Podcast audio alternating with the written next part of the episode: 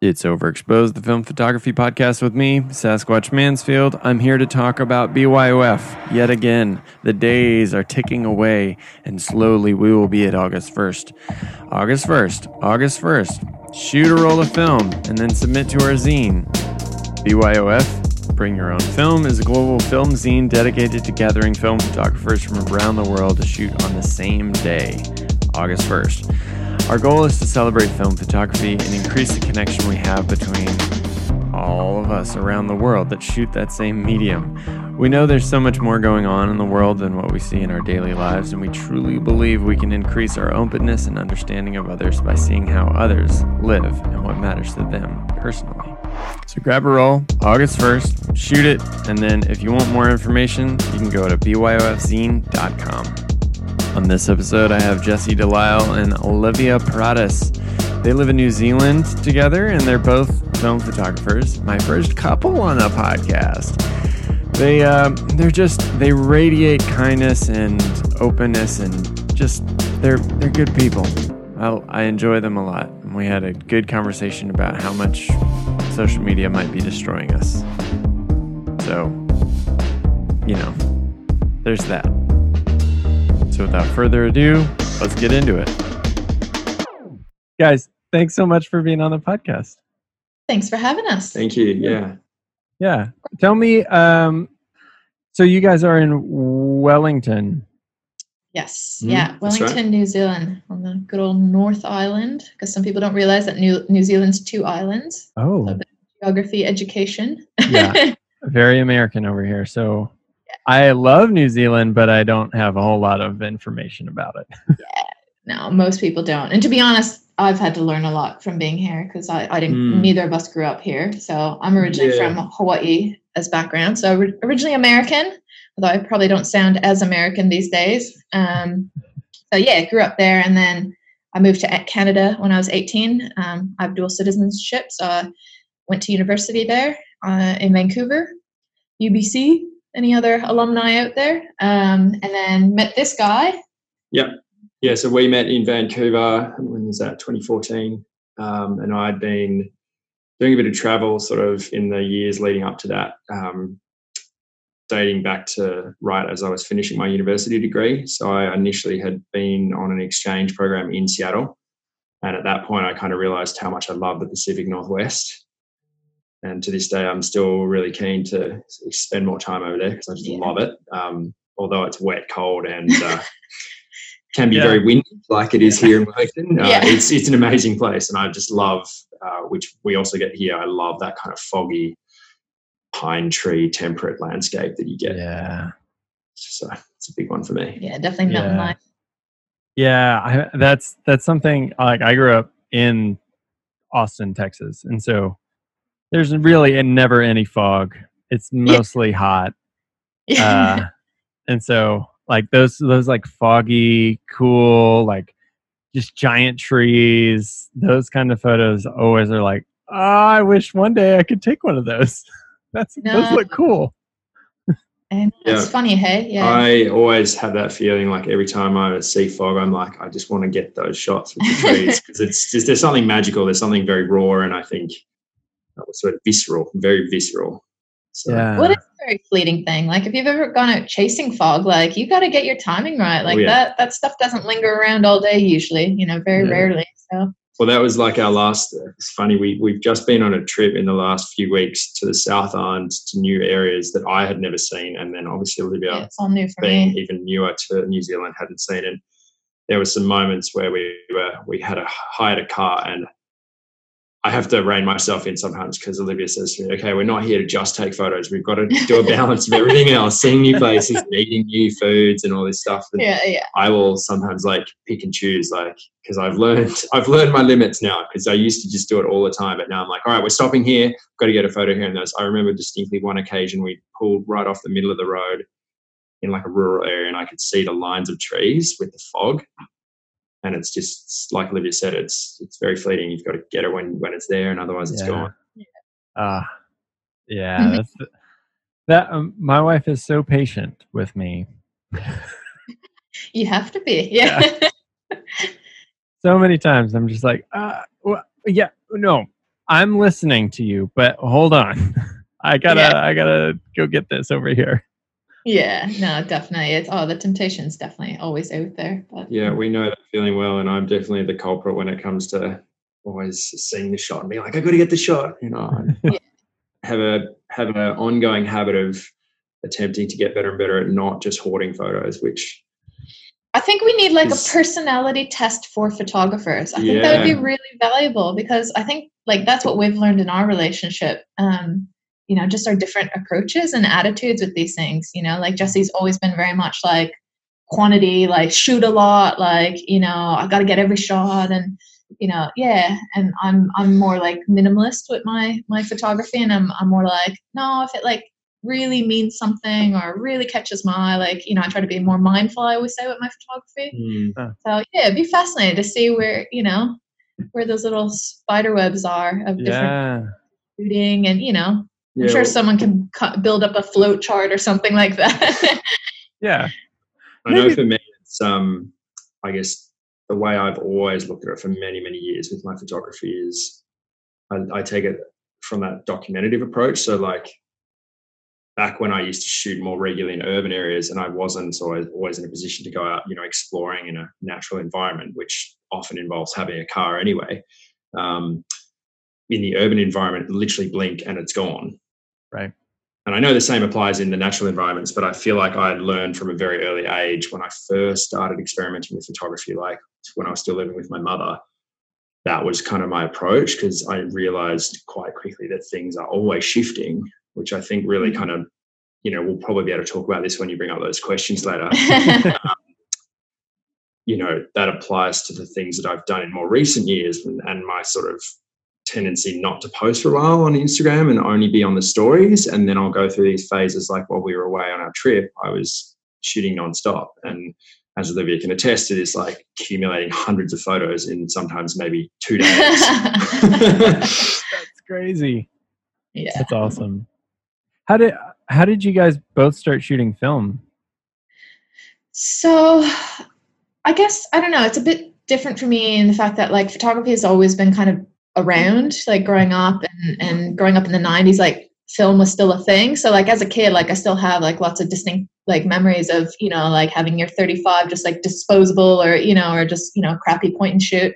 You know, and shooting it for fun, you know, with siblings, like, I, you know, have photos of like my cats, you know, and they're all dressed up or like have toys around them, you know, stuff like that. So just like yeah. very much like everyday, just kind of like hobby, family style photography. So great memories of that. And like, you know, the favorite, of course, being like, um, I don't know if you had the same, but Costco would be where we'd often get it developed, at least like in the towards later uh, years before they completely stopped doing it. Mm-hmm. Just like, the excitement of going and you you know you search by last name, right? So yeah. they have the letter, yeah. and you find your family ones and you get the prints out and you know and there's always going to be like it's the, I like that mix that they're like you know there's funny ones, there's like great ones where everyone looks good, there's like the weird ones like what happened there, like you know and I I really yeah I really enjoyed that. So for me it was like definitely like a, a childhood nostalgia thing, I think why like I I kind of enjoyed film. Hmm. Um, but yeah we met um at a photography meetup in That's Vancouver. Right. So that was our, that was our, uh, the original Tinder, I guess that was our segue to becoming a couple. So yeah. So we met, uh, in real life, which was nice. And, um, just started hanging out, you know, as friends, um, shooting, going shooting, shooting around Vancouver. There's clearly some mag- magnetic, uh, stuff flying through the there was, air. There was something there, you know, we felt something there, but yeah, photography is what brought us together. And um, mm-hmm. yeah, and then eventually this guy asked me out for Valentine's Day. So that was our, that was about a month after we met. So that was our first yeah. date and just got married this year for six year uh, anniversary for Valentine's yeah. Day. So That's all awesome. Through photography. Yeah. yeah. Yeah, what I was going to get to is, so when we started hanging out, I, I had already had like a film camera that I had been playing around with like in uni, but being a uni student, you don't have a lot of money and all these other factors. So I wasn't investing a lot of time and energy into film in film at that time. We were definitely like shooting predominantly digital, but mm. just slowly but surely I found as we kind of progressed through photography and Um, we were huge on Instagram, like back in the day, like we used to host like monthly, like Insta meets and like, that was like, we just loved it. Like kind of the early days of Instagram, it really was like yeah. a great community. And there was a lot of kind of stuff like this, like connecting and networking, collaboration, and collaborating, well, yeah. and like, yeah, it was just, I, I kind of feel for people who kind of only jumped on Instagram in the past couple of years, because it's just such a different culture and mm. environment, and it's way more promo salesy. And back then it was like Instagram, when they were privately owned, like they would send us like care packages, right. like for our Insta meets, and they would have like name tags and like, oh my gosh. And like, yeah. you know, they would send us like, thank you stuff, like, thank you for being part of the community. And like, they would put our photos in these like Instagram books that they would get produced. And like, yeah. And they had the suggested user list back then, which was like this, like, so you felt like, not that that was like the end all, but it was like, you felt acknowledged and appreciated for like what you were doing on the platform, which was, yeah, it was almost like a, for want of a better phrase, it's like a tit for tat thing. It was like, okay, you're part of this community, uh, continue to invest that time and collaborate and share and, and explore, because it's all about ex- exploration, right? From an artistic and creative perspective. And we can also provide you with stuff. But then, as Olivia pointed out, I think I tend to look at a lot of this stuff through the lens of like monetary value or not. And I think the money system just kind of came in and said, hmm, we're, we're going to start focusing yeah. on marketing and sales and strategy, and well, how can big corporations yeah. actually build their um, traction using this giant conglomerate of Facebook and Instagram. So, yeah. yeah. So it totally shifted. And like, I work in marketing, so I know how these things work. You know, it's kind of, it's like Facebook, you know, and, you know, early adopters had a great time building their communities. And then after a while it became pay to play, right? You know, you have to do ads oh, yeah. or, you know, get other, other techniques in there to really get the reach, you know, like that's another thing for us. Like the organic reach is not what it used to be. And, you know, when they changed the algorithm, that, that kind of messed with everyone's heads, right? Because it wasn't yeah. chronological anymore. So right. kind of lived through that evolution. I think that as a silver lining kind of pushed us even more towards film, because, you know, we saw the downsides of kind of putting all your eggs in Instagram and being, you know. Absolute digitization. Yeah, because yeah. we were big into like mobile photography, like because back then it was kind of a really cool niche where you were like really trying to push the limits of your, your, your mm. you know, early smartphone and seeing how good of a shot you could get, you know, with your, you know, iPhone four S and, you know. yeah. Yeah. yeah. Yeah. To, um, to go back to you, I think you asked about both of us starting film. For me, honestly, very similar uh, in terms of like going way back, like growing up in the nineties as well. I felt like there was almost, I was tapping back into that initial influence that I had received as a kid, because I remember the same thing. Like we occasionally would get stuff developed and be buying disposable cameras. And I think, I don't know if my mum was using any, probably was when I was a kid. I don't have any specific memories, but my grandfather's actually a professional photographer, so there's a link there as well. Oh, wow. Um, going, a film photographer too. Yeah, like I can really go into talented, that a bit more yeah. shortly, but I just wanted to, I think what kind of accentuated both of our reignition of film photography, um, because at this time we'd, we'd been started dating anyway, Olivia had her camera that you mentioned before from university, and I sort of said, hey, like if it's cool, do you mind if I go and start shooting with it? And so I started to get a bit keen on that mm-hmm. at the time, which that would have been, I think, in twenty fourteen, going yeah. into twenty fifteen. And I think sporadically and progressively up to now, we've kind of just really like cascaded across our love for film photography yeah. and realised we like this more, you know, although it adds up financially, like it's just way more effective in many ways, you know, and going back to the roots of what photography is all about, you know, I think now more than ever we're kind of, I think, being asked to reflect more on the past, not obviously attaching to it, but just reflecting and actually learning from it and really taking opportunity, like, do we want to stay this way? Do we want to shift things, or do we want to modify it in order to create something better and, and, and new, I suppose. So that, that kind mm-hmm. of idea of innovation, which I think we're seeing in the film world of photography, like, you know, they're starting to create all these new cameras, but I guess um, tapping into these old styles and approaches, but actually incorporating a lot of new technology, which we haven't really seen before, which I think is quite exciting.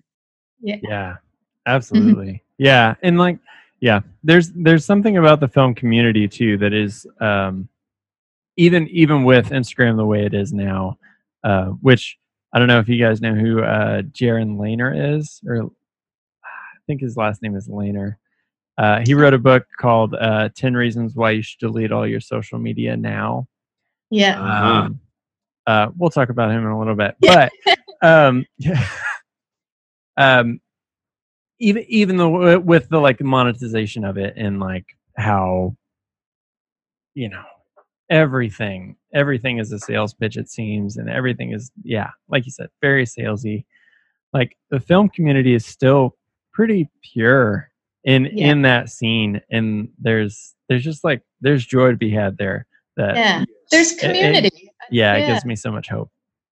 Yeah, I think that's it. And I think that's always been the core of what we love about photography is, you know, beyond it being a personal art form, which it is, it is always deeply personal. It's it's the community side. That's how we met. You know, that's that's what kept us going for so long, because before that, it, it was definitely more like, I think for both of us, more just like hobby and personal interest. And mm. it was through that community that you realize, no, you can make it more if you want to, you know, and there was people, yeah. you know, helping to, to, um, you know, give you confidence, you know, and bolster you up and teach you stuff, you know, cause that's, that's, you know, film is one of those fields where it's never ending, the learning, right? You know, there's oh, yeah. always something new I'm coming across on Twitter or otherwise, being like, whoa, like, especially once you get into like darkroom stuff, which we're both, you know, very much novices in.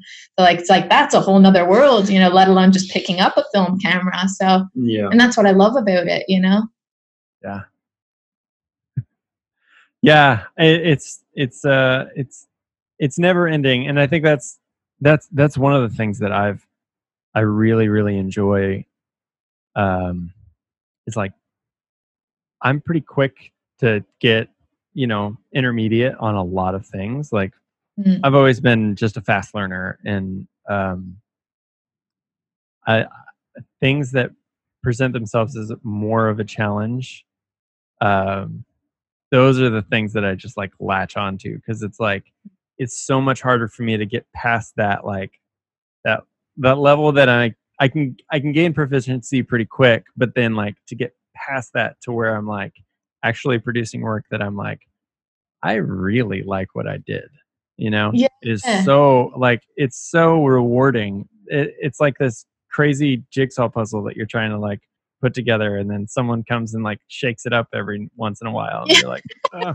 That's definitely film. Yeah. Yeah. You, cause that's the nice thing is even, even quote unquote, like people who have mastered the art form, you know, you think of people that, you know, they're considered top of the field and, you know, have, you know, award-winning photographers and stuff like that, you know, give them a different film camera they've never shot with, and there's a learning curve all over again, you know, right. Give them a different format they haven't shot with, you know, give them a different film stock they haven't shot with. And mm. I, I think for maybe that's another personality trait of being a film photographer is you love learning. And I, I definitely self-identify in that category that yeah. kind of like, I like the challenge, and I like, you know, absorbing new info and learning new tips and sharing and engaging. And yeah.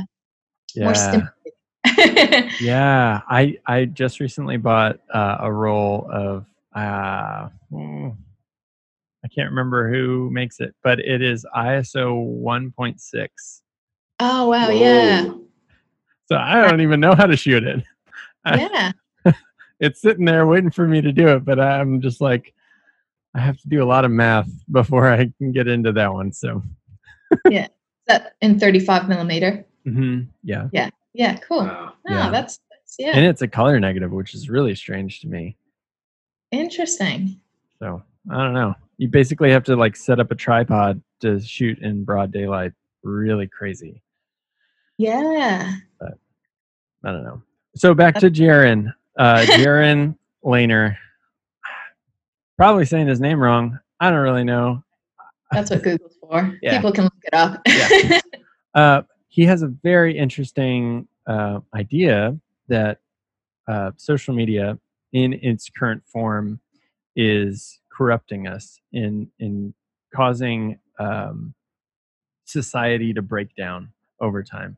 And if, if we don't get off of it um, and don't, don't reform like what the internet is right now, because the internet, like most people think of the internet as like Instagram, Facebook, Twitter, Snapchat, maybe. I don't know. TikTok. I, I'm not that young. yeah. Um, but but all of these things are monetized. Uh, like the, the the users aren't aren't the actual customers. The mm. the users are the product. And yeah. then the customers are the ones that are paying for ads and like helping shape the brains of those products, which yeah. is kind of terrifying. So he proposes to just get off and all of it for six months and just be and exist. And like, and it's like, it's resonating with me really hard right now. But like, but then mm-hmm. I battle with like, okay, well, I have a podcast, which social media is helpful to like spread that. And then I also have a photography business. So like maybe that would be helpful to have social media. So there's all these like pros and cons. Yeah, yeah. I know. Like I would probably be a better person mentally and physically and just like emotionally, but I don't know. It's a, it's a terrifying thing to jump into. Yeah. It's a huge dilemma. And I think we really are at a crux of exactly that, of more and more people questioning, why, why am I here? And we've yeah. had many discussion about that, you know, because like I said, we've kind of seen that trajectory on a lot of these platforms.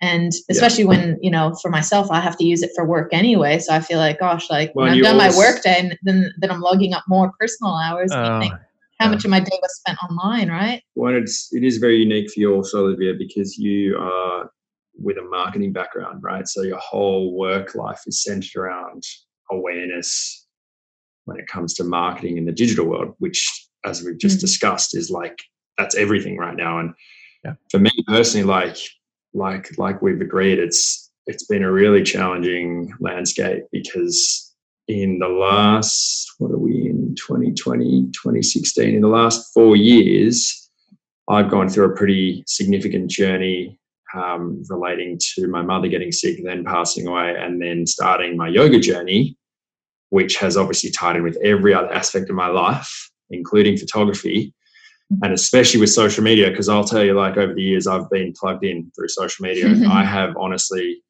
I think in recent weeks and months, I've almost have a daily kind of dichotomy in my mind of like, am I going to go this way and just stay completely off it, or am I actually going to keep doing what I'm doing and continue to build better habits? And I, I'm reaching a point now, as Olivia will be able to tell you, that where I actually don't even wake up in the morning and get on my phone anymore. The only reason I would get on my phone is if it's dark and Olivia's still asleep and I'm not going to turn on a light. I'll use the flashlight and obviously focusing on the alarms.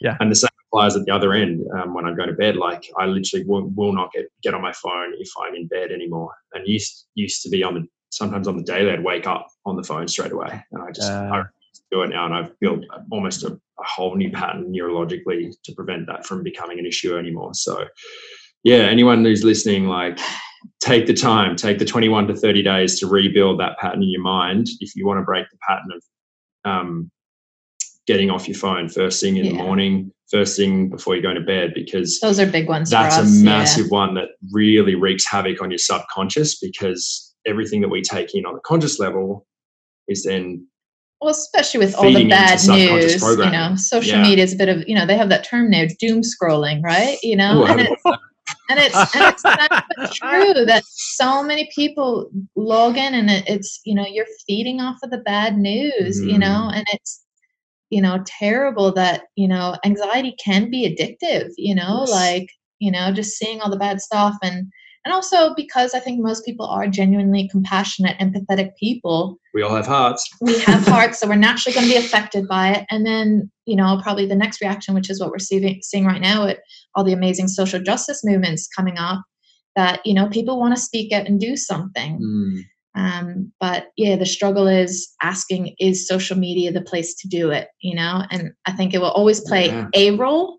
But I think we're putting way too much weight in social media and not in the real world stuff. And that's, mm-hmm. that's the, the, yeah, the line that we have to draw and, and remind people that, you know, I think too many people, their lives are online, and that's, that's it, you know? Well, and yeah. I'll tell you what came up for me before when we first started talking about this is um, it's not, I guess, widely discussed, but there's a lot of people that talk about we, it's like essential in the context of what we're discussing, that we have like an internet bill of rights. Yes. Yeah. Because that will immediately shift, I guess, the dynamic and eliminate a lot of the potential for corruption, which I think is what a lot of this comes back to in the end is, you know, these Silicon Valley giants who are kind of if you will, kind of monstrous, in a monstrous way, kind of eating up the internet and saying, oh, as we discussed before, like the internet is Instagram, Facebook, Twitter, et cetera, et cetera, rather than a giant online library. Mm-hmm. Because we really start to look at it for what it is. It's it's a huge yeah. opportunity to access all kinds of information. In fact, all information that is out there is on the internet, you know, so yeah, you know, we forget how easy people forget anything you want to learn. Exactly. You can figure it out on the internet. You yeah. want to build a house, someone can teach you to do it on the internet. I was like. just going to say that, you know, we hear these positive news stories occasionally of, you know, this African individual like gets online and and watches twenty videos and all of a sudden he's he's designed some new building and, and actually helped build it. And it's like, yeah, this is real, folks. Like, yes, you can do this. Like, yeah, this is what the library used to be for. yeah, that's that's the part of the internet that I think we forgot is what mm. what are you using that information or knowledge or connection to do in the real world? And I think we need to go back to that. So, like, for me, this is kind of awesome because we connected on the internet. You know, mm-hmm. we never would have met if it weren't for the internet. You know, most likely speaking. Yep. Um, because we've never been to Austin. It's on no. the travel list. But well, and that's yeah. that's what I was just going to say is at some point we can actually meet in real life, which yeah, what a crazy definitely. concept is. Normally yeah. you'd, you'd walk down the street and you'd meet someone new, but now it's almost the yeah. other way around. You yeah. stumble oh. across someone. Yeah, one hundred percent. Well, and then also like there's there's a really unique thing to it too. Because I mean, I have no problems with with meeting people online. I think that it's like it's a large part of my life actually, um yeah. and like networking and all that stuff, um but but I, I just wish it wasn't on those platforms anyway. but but but the interesting thing is whenever you finally, you know, you've talked so much online, and like I don't know, my my general approach to social media or like pretty much all of life is just very open and like, here's here's my guts, like you can look at them if you want to, like anybody can find out pretty much anything about me if they want to. Yeah. um I mean, within reason. um but but so whenever you meet those people in person, you're just you instantly are at home because because you've you've shared, you you know each other probably possibly more than you would have in person, because I think people are just kind of, I don't know, freer behind a keyboard. Mm, they yeah. they also say some awful things behind keyboards, but yeah. but yeah, that's that's at least been my experience, at least with the people that I've met um, uh, online and then in person. It was just like yeah. it's like coming home. You're like, oh man, we're friends. This is good. I'm feeling that with this. Yeah. Yes. Yeah. Nice. Well, I just noticed an interesting synchronicity. Is that a tattoo on your wedding finger? Do you have finger? ring finger oh, tattoos as well? I do. Yeah. There you go. Yeah. We we just got ours, yeah, after we got married. Nice. I don't want the responsibility of having to wear a ring all the time. Yeah. That could get messed up, yeah. That's awesome. Yeah. Um. So I lost mine on our honeymoon. Ooh, oh, that's uh, a good story. Yeah. And so, but, but we already knew, like, we just bought like cheap rings for the ceremony. And then, oh. um, uh, yeah. So it was like, uh, oh, well. Yeah. Nobody, yeah. Nobody was offended. Um, yeah. And, uh, yeah. And so then we, we always knew that we were going to get tattoos. Cool. I think it's, it's actually from a Ben Folds song, but that, that goes back to, um, yeah. Sitting, uh, I don't remember the lyric. Sitting on the porch with our tattoos that look like rings. I think that's the lyric. And uh, Molly and I liked Ben Folds a lot. So yeah, yeah, that's awesome. How long have you and Molly been married now? Uh, February will be twelve years. Oh wow! So you're February as well. Oh, what date? Yeah. Uh, the twenty-eighth. There you go. The cool. very last day. Yeah. Most awesome. Years. Yeah, yeah, yeah. No, very cool. Yeah, we've we've been together, I don't even know, since I was thirteen. I'm thirty. Wow, so. Yeah. That's awesome. Yeah. And and you're both from Austin? Uh yeah, it's, she she grew up just outside of Austin in yeah. Elgin, but yeah, little hippie uh, town. Yeah. No, I definitely I really want, like, one of my my big trips that I want to do is the whole road trip, like from, you know, bottom of Cali across to to Austin.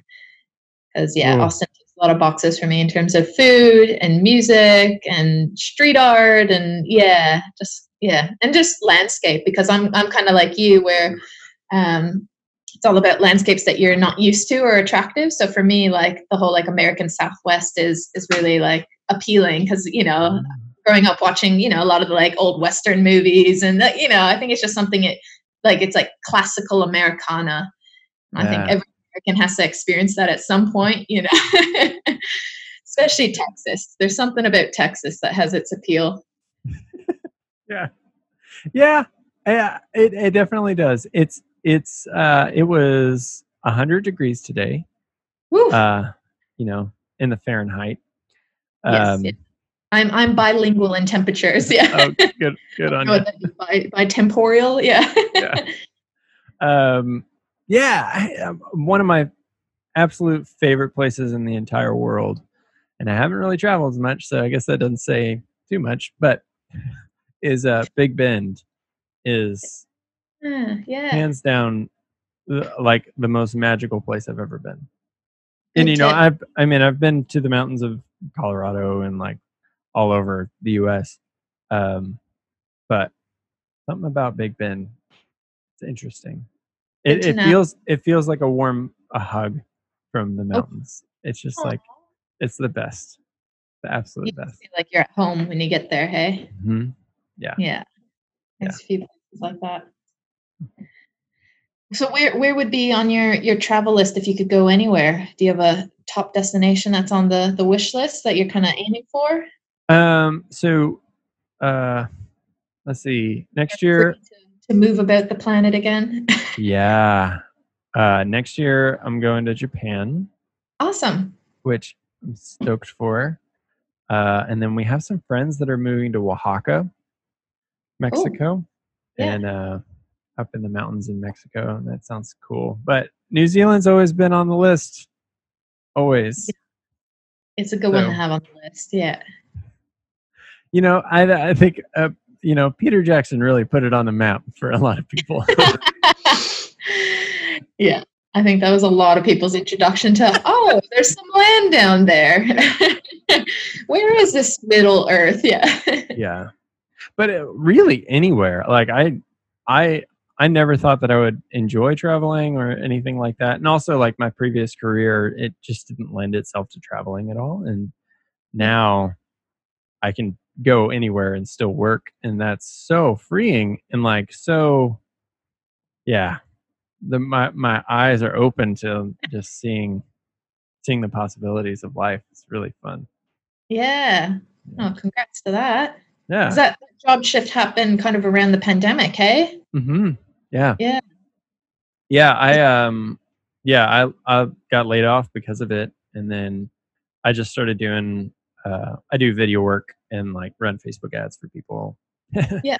Speaking of working yeah, for yeah. the big see, giant see the dark side of all of it. Yeah. um. Uh. Yeah. And so like uh, doing doing uh, what I really really enjoy is uh well, I've been doing a lot of uh, workshops for like artists and things like that, and it's just so fulfilling to be able to give them a voice and like a platform and use the internet to make money, which artists are so bad at making money. And like, that's, yes. that's a huge passion for me, is to make artists make money. Yeah. Oh, help artists great. make money. Yeah. Well, your wife is one. So yeah. Mm-hmm. Yeah. A little, little bit of yeah. a personal thing there. Let's make you money. Come on. yeah. I feel you as uh, married to someone who's very artistically minded as well. Yeah. I'm like, that's a beautiful vision, but how are we going to pay the bills? yeah. It is yeah. tricky. Like, it's so tricky to pair art with monetization of art. Yeah. Um, like, um, for instance, a, a lot of people have trouble with like Jackson Pollock's or, you know, all this abstract art that's like, you know, what's the point? Why, why is it like two million dollars? Yeah. Well, that's like the bastardization of like that realm. Like it's not necessarily worth two million dollars. I mean, maybe it is, maybe I'm wrong, but you know, no, I'm sure I, that whenever he was creating it, he didn't put that price tag in his mind. Yeah, but well, it's the industry that's doing it. Exactly. And that's exactly it. It's we've created an art industry, and mm-hmm. that's the key word, you know, because it's no different than stocks or anything else. But the more popular it is, the price goes up. You know, yeah. It's like economics one oh one. So like I was having a good chuckle to myself. I think it was yesterday. I was um, on Twitter. I love Twitter, by the way. Okay. I think Twitter is, uh, you know, it has its has its you know quirks, but yeah, Twitter's great, especially for the film community. I find I actually connect with more film photographers on there. Um, there seems to be, yeah, maybe it's just the way the algorithms work or something. But I, I think get more out of it. Just touch on your love for it, Olivia. I think there's an element of Twitter that kind of corresponds with some of the really, really old like chat forums that really existed in mm. the early, early days of the internet. And yeah. it's just really tapping into that kind of, I guess we could say, analog version of the internet. Like in its infancy, you had this, and I think that's why so many people are drawn to these kind of chat forum-based websites like Reddit and Twitter. And, you know, they, they're almost in a way like the, the visible underbelly of the internet, because some of the f- worst and most, you know, effed up stuff happens in those places, and it's available for everyone, yeah. you know, but let's be real, like some of the most important and valuable information can come out of those yeah. places, you know, and yeah. to, to sort of speak very briefly about a controversial subject for a second. Jesse's like, not good at speaking briefly, by the way. I am going to speak on this because I know it can divide like, people rain quickly. In yeah. um, but, you know, the first thing that comes to my mind in recent years is this whole Q thing that came out of eight chan, which eight chan no longer, no longer exists in its initial form. It's become eight kun, and, like, there's people who claim that eight kun is basically supported completely by the Department of Defense, and that makes you start yeah. to ask some That's really fascinating whole, questions. Whole another rabbit hole. But like I say, we don't have to go yeah. on about that, but it's like we have to ask questions. Like yeah. if yeah. people make these kinds of claims and the information's out there around that, like there's something going on. Yeah. Yeah. So, well, yeah. It's, it is. It is interesting, the role that, yeah, like, like we all know, thanks to The Simpsons and many other things about, you know, N S A and using, you know, things like social media to, you know, access our information. Surveillance, yeah. You know, yeah. there was that Cambridge Analytica, you know, documentary that came out. And, you know, these things I think are important because it does open our eyes to, like you said, kind of this darker, you know, maybe, you know, we say darker, but, you know, just kind of the the cogs behind the surface. Because like you said, I always say, you know, and I remind Jesse, you know, if it's free, you are the product, yeah. bottom line. You know, there's, you yep. know, no such thing as truly free, right? They're getting something out of you, whether it's data mining or, you know. Well, that then makes you. Or selling you ads, you know, yeah. right? Your eyeballs, you know, if that ad hits your eyeballs, that's dollars in their back pocket. So. Totally. Yeah. It's a wild world. The Wild West, if you will. Yeah. Well, it it really is. And like, I don't understand Twitter. I people have told me that I would enjoy it or be good at it or whatever, because I like writing and, you know, yeah. but man, I can't get into it. But I do love Reddit. Yeah. Reddit, Reddit's pretty great. Yeah. I used to be a lot more big into it, but then it just becomes, once again, it's like, is this where I'm going to spend all my time? Like, it's so easy to just go down this thread and then this thread. Mm-hmm. And then oh, like yeah. four hours later, you're like, what have I done with my day? yeah. Yeah. Cause Reddit is all comments. Like it doesn't really matter what's like the main post, but then you're just like going into comments. Cause that's the best part. Absolutely. Yeah. Hmm. Yeah. I, I mean, I, it is a very interesting thing. And I, I like what you brought up, Jesse, the like um, questioning things. We have to question everything. Yeah. yeah. And we do a lot uh, of that in this household. Arguably too much, but yeah, I don't know yeah. if that's such a thing, because yeah. the thing that you've just brought up in my mind is, you know, that's kind of the, the ancient approach to science, right? If we yeah. look at science, this is what these these like historical figures did, you know, and when you start to actually learn, I guess, more of the holistic history of some of these individuals, they were actually considered mystics. And mm-hmm. scientists, which begs the question, well, what is science? You know, is it actually another way of talking about spirituality? You know, so it's, I don't know. yeah. Yeah. Yeah. And, and, and so many of those people that did question things were, uh, their lives did not go according to their plan. That's yes. right. Well, to say yeah. that, right?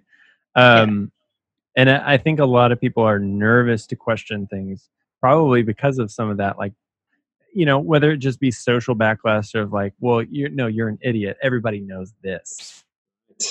Everybody yeah. knows the the sun revolves around the earth, dummy. Yeah.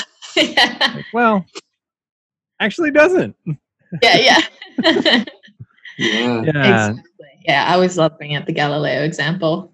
That, you know, science has gotten it wrong in the past, you Many know, times. Like in terms of popular science, you know. Yeah. Yeah. That's that's the thing that, you know, it's always a new nuanced landscape. You know, there's never never one one answer, and that's what science is about. It's about trying to like conglomerate all these different perspectives and reach a consensus. Yeah. Just because ninety percent say at a certain time frame that this is what we think. It's still open to change, you know, maybe the variables are off or other factors, or it's on a, a, a you know, broken foundation, because that's, that's, I think, the struggle with any perspective. And that's, we're guilty of it in personal beliefs, that when you have these kind of hidden biases, or you've grown up in a certain petri dish, so to speak, whether that's your community or your country or whatever else, you're going to see the world a certain way. So of course it's going to affect the outcome, yeah. how you live and, you know, what you speak about and everything else. It's all about your perception. Yes. Yeah. Yeah. Yeah, which is just another, another reason to get off social media, because it, it might be affecting your brain, and then you you're you're just part of the sheep, you know, yeah. that are all, you know, dying the same. Well, it's probably, you know, we talk, keep talking about the mental health epidemic, and mm. we're quick to look for solutions, but no one seems to be shouting, social media might be the problem, you know. Yeah. Yeah. Because it does, it creates a lot of issues in terms of comparison culture, you know, so it's very keeping up with the Joneses, you know, because we're now in this global living room where you can see how the filthy rich live and how the ultra, you know, baseline poor living, and, you know, and it creates this spectrum of, you know, oh, well, I don't have the latest this and that, so I'm not doing as well. But then, you know, but then there's, you see the worst of the worst of the world. And then you think you get a bit of guilt from how you're living, and mm. one big messy seesaw. Which I think, I don't know, I personally think it's for the best. It's, I mean, I think in, in our, in our own ways, we're all going through like some real big shifts this year. Like, you know, let's be real, twenty twenty vision, twenty twenty hindsight, like it's all, it's all happening. And uh, I can't help but feel this sense of, as, as painful as it is for a lot of people, you know, like we've, we've, we've we're kind of learning that, you know, suicide rates have climbed in, in recent months, but it's COVID related stuff. And it's like, are we actually at that point now where we're going to start talking about these real important issues around, as Olivia said, mental health? And, you know, it is quite fascinating to kind of look at the bigger picture of why it might be happening and questioning, well, perhaps it's our opportunity to actually bring all that darkness up to the surface and actually mm-hmm. have a conversation around it, and then actually turn around and say, well, what are we now going to do with all this information we have around these arguably grotesque and horrible things that are going on, which, let's be real, like, I can see why a lot of people don't want to address this stuff, but it's like we're given, we're being given this opportunity to actually like have the conversation and then take it a step further and act on it, you know. And I, I know I'm, mm. you know, and some sometimes I'm not doing the best I can with that, but it's that's part of the journey, isn't it? Is is doing what we can to unravel. Well, be, more. Being informed is always the first step to change, right? If you don't know an issue exists, then you're not going to be able to, you know, support it or or you know help it. And I think that's that's a lot of what we're seeing is we're you know, exactly that. We're unveiling a lot of stuff that's existed for so long that, you know, unless you were affected by it, you didn't, you didn't really, it, it didn't even register on your day to day. Yeah. Yeah. Well, yeah. And, and, and when you don't address it or, or even acknowledge it, then it, it actually has power over you because, yeah. Yeah. because you're oblivious. You're yes. oblivious to why you're, you're, you're in such a terrible mood that day, or, You just, yes. you know, maybe I just want to lay in bed today. Okay. That's just what I want to do. But, but there's other, other factors at play there. Um, and I, I love, I love, um, I love mindfulness in that, that it, it causes you to acknowledge those thoughts and those feelings and those emotions and things like that. Acknowledge them. You don't have to necessarily do much with them, but you just kind of like observe them. And like, yeah. I like that approach so much. Like, Agreed. It gives you so much power to be the observer, not the the oppressed. Yeah, absolutely. Or the or the or the um, what's the way to put it? Like, or taking the reactionary. Yeah, becoming approach. The oppressor because you're not aware of what's yeah. bogging you down. So you're, you know, you might be more snappy or you know whatever it may be. because that's that's what I've I've really started to notice more. And I know I I'm still have my moments where I'll, you know, talk and talk and talk, but it's it's like once you actually start to be silent and you you give give the uh, the table to another person or other people, you can actually start to build an awareness of who that person is, not in necessarily a good or bad way, but it's like you are taking that observational standpoint of like, okay, I'm just I'm just going to be, literally be, being embodiment and, and, you know, standing in my own sovereignty and allow this person to bring what they have to the table. And, it, you know, that that's where the dynamic really gets fascinating, because, you know, you, you then you feel your own biases building up and you want to then get emotional with the person. But it's like, hang on, if I do that, then I'm just potentially creating a worse problem. Right? You're giving Karen what she wants. Yeah. Yeah. There's so much power in not reacting. Yeah. Yeah. Huge. Yeah. yeah. Man, that's good. And also, uh, oh, uh, Jesse, we're both big fans, uh, and Olivia, you might be as well, but um, about Wim Hof. Yes. Jesse's definitely the, the big fan. Yeah. Okay. I, I enjoy Wim Hof, but Jesse, Jesse has a dedicated breathwork practice. So he's yeah. a, Um, yeah, he gets high on his own supply regularly. Yes. Good. Yeah, I recommend that to anyone, uh, whoever's listening, for sure.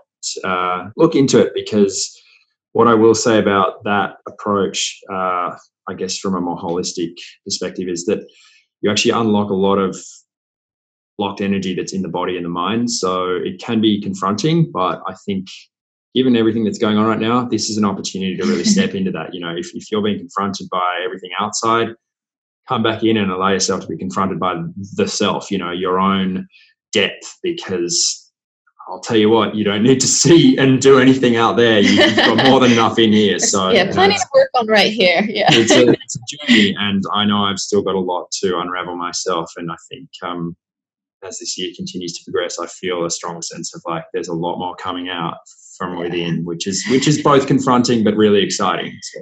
Yeah, yeah. So yeah. Anybody that doesn't know Wim Hof, Wim Hof, uh, yeah. Um, even, just his voice. Even if you just watch him on YouTube, like from an entertainment perspective, I just think he's such a gem of a guy. Yeah, like he's just high on life, like just living it up, like making the most of it. Like he, he is a role model in that sense. Mm-hmm. He's just yeah. doing his own thing, being wacky, weird, and wonderful. yeah.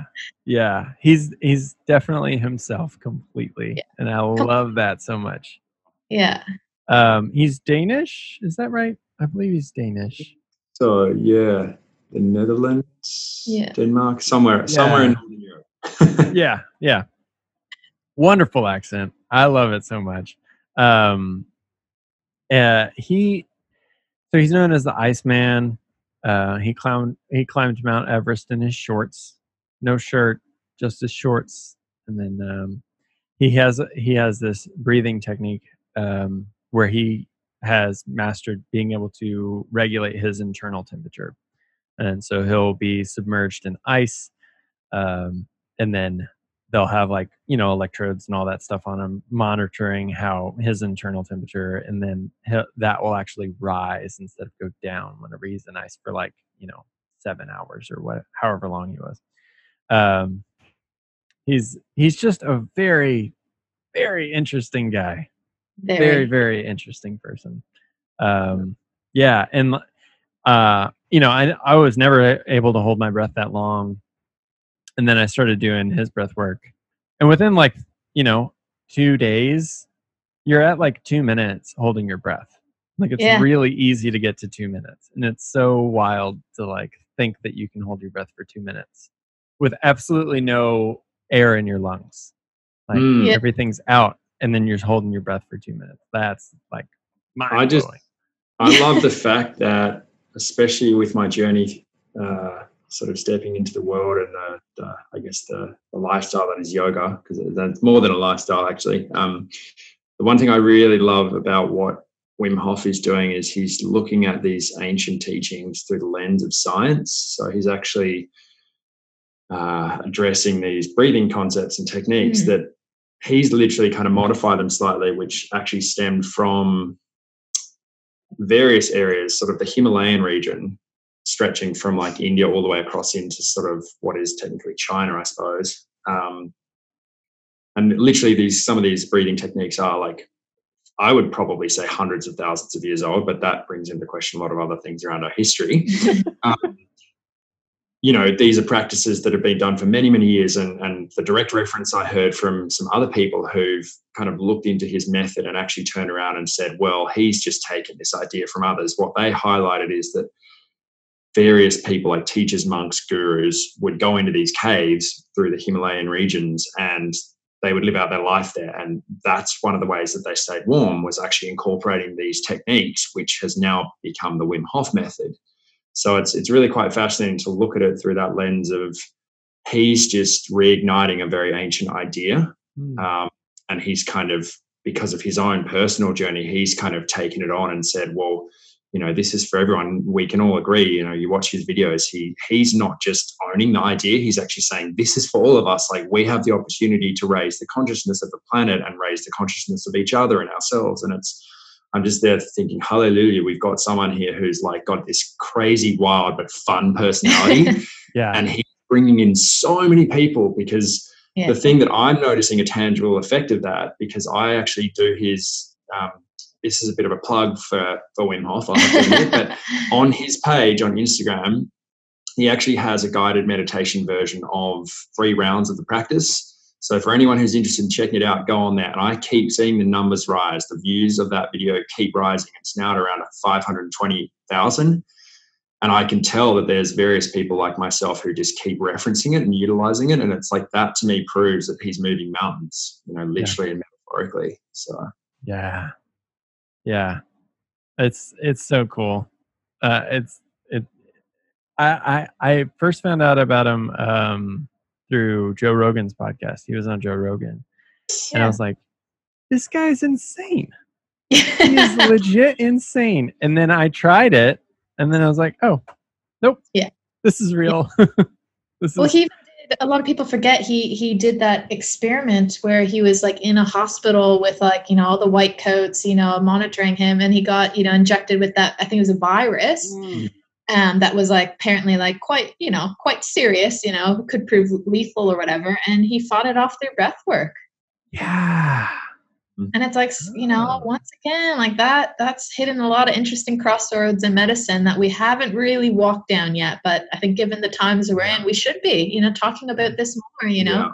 like I'm, I have to say in terms of pandemic response, how disappointed I've been that like we have been talking about the things that you can do to boost your yes. immune system. It's all I about the masks and wash your hands and the gloves and, and all that's great and wonderful and important. But like, what about eating your fruit and veg, getting out and exercising, looking after your mental health? Because we all know stress is a killer. So if you're really bogged down, like everything starts dropping yeah. and you're not going to be able to fight something off. So, and obviously prevention, you know, I think, unfortunately, growing up in America, I know how unhealthy of a, a country it can be to certain degrees, you know, in terms of food and everything else. So, oh, yeah. you know, there's a lot of kind of like, you know, connections to lobbyists and everything else that, you know, they can they can only say so much. Yeah. But, yeah, I think we, we need to start pushing for our leaders to really be that, you know, and say, you know, how how how do we, you know, increase our health and well-being, not just now during a pandemic, but every day moving forward. So yeah. we, you know, really chase true health and well-being.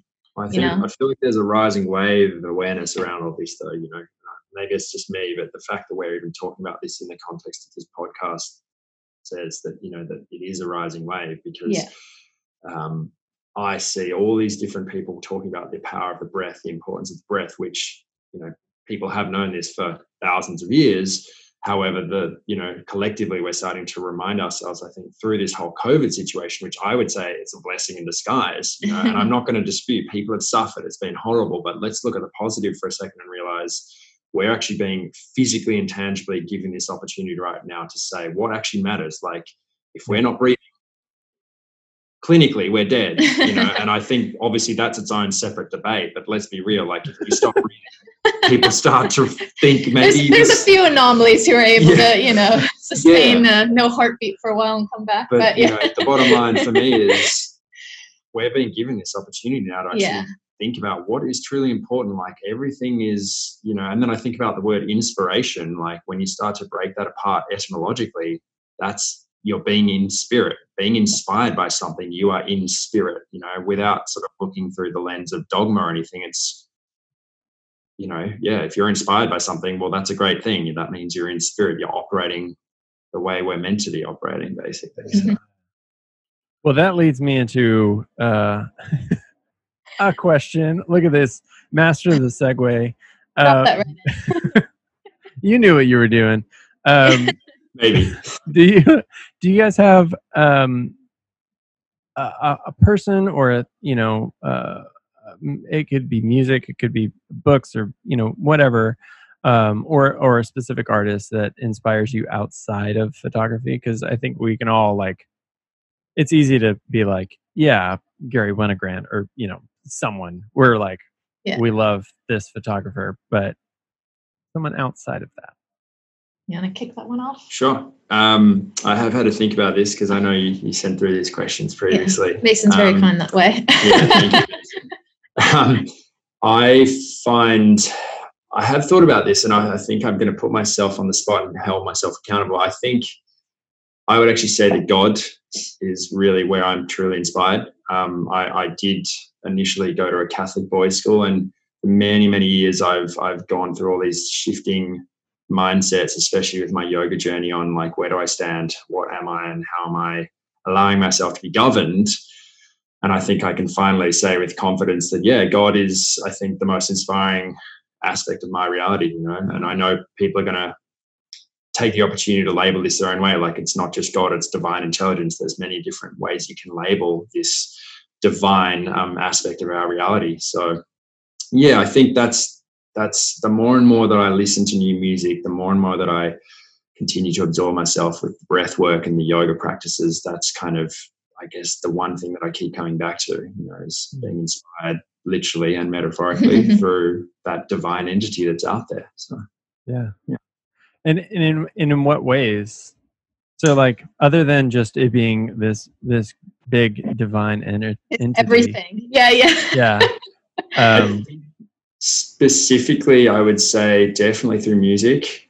Mm. Um, I, as Olivia knows well, I get quite uh, lost in the world of sound. Um, uh, I've recently talked about, you know, I go into environments where there's a lot of sound and it can be quite off-putting for me. Um, I do love it, but I have to then rein myself back and say, mm, is this actually conducive to who I am at the core? And then I guess on the other side of that, you know, like, I'll sometimes be around the house doing my errands and stuff, and I'll have the earphones in listening to music, and yeah, that really inspires me in a lot of ways. And I'm, I'm realizing more than ever before that I can't just listen to any music anymore. I have to be very mindful of what I choose, because I know from my background in music that I actually am quite sensitive to the vibrations, which, you know, it's all vibration.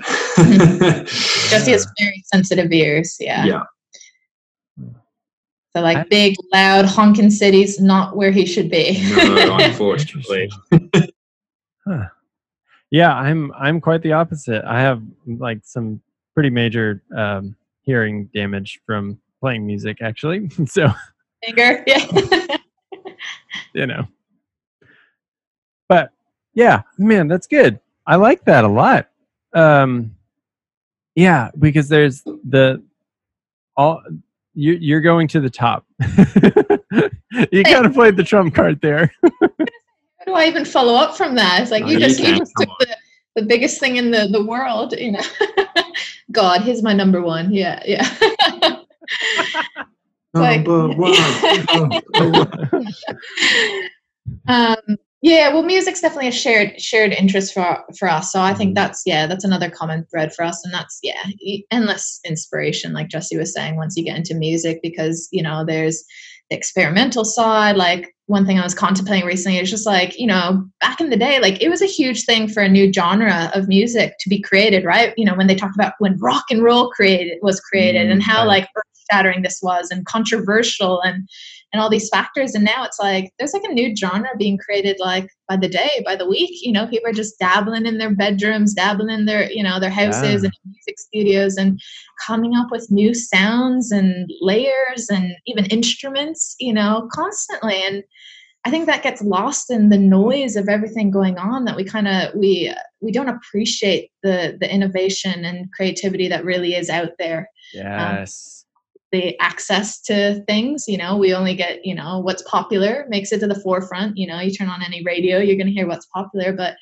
it's, oh man, it's endless. Like when you hop on Spotify and you start going down like the, you know, the suggestions list and everything, and music rabbit hole. Oh, that's a good kind of rabbit yeah, hole. That's a great rabbit hole, because you're just reminded how much talent there is in the world. And so, yeah, I'm always inspired by that. And, um, yeah, we love, like one, one thing we pre-COVID world we were going to was like monthly full moon drumming circles. Mm. Um, so, um, yeah, we just bring, bring some drums and hang out around this beach bonfire. And once again, a community. So that's once again, the core thing that we always attracts us to like what we do, but it was just a great place to like meet other, like some of them are professional musicians. Some of them are like sound healers. Some of them are just people like us that just like love music and jamming out. Like, you know, we both play guitar. We have a couple of guitars lying around and a few other instruments. And so we just, we just like creating, you know, that's just one thing that, that we enjoy. So it's, yeah, it's nice when you meet other people on the same wavelength and you learn from them, you know, what they're yeah. doing, and you pick up some other tips. Um, but yeah. And then I guess the other on like a broader card would be people who just like, um, I don't know, kind of like we were saying, Wim Hof is just like really like wacky and weird. He's like not afraid to experiment and like dive into himself. Like, that always inspires me, like, which I think spills over into film and reminds me, like, it's okay to experiment. Like, I think with photography, and a reason why I like film more is like the flaws are kind of celebrated in, in film versus, I think, especially with social media, it's all about this perfection culture and having the best shot and the most crisp and the best composed. And, yeah. and, yeah. and there is like very much like a, like a algorithm to having likable content on Instagram. We all know it, like certain shots, you're just like, oh, that's, you know, clickbait basically. It's a beautiful shot and you can see why, but it's soulless and it's like boring and yeah. And it's easy to fall in that hole because you know, you're going to get engagement, but, yeah. but what is really the meaning and inspiration behind it? The and intention. So, yeah. So I like people who in any field they're in experiment and they're, they're okay with, you know, rattling some cages and trying something different. Like this is going back to film, so I'm probably breaking the rules of the question, but there was like recently a film photographer, I feel bad that I can't remember her name now. Um, but anyway, you can look her up, but she did a mental health series where she did like a large format um, uh, self-portraiture and then she shocked it with electricity. I don't know if you saw it.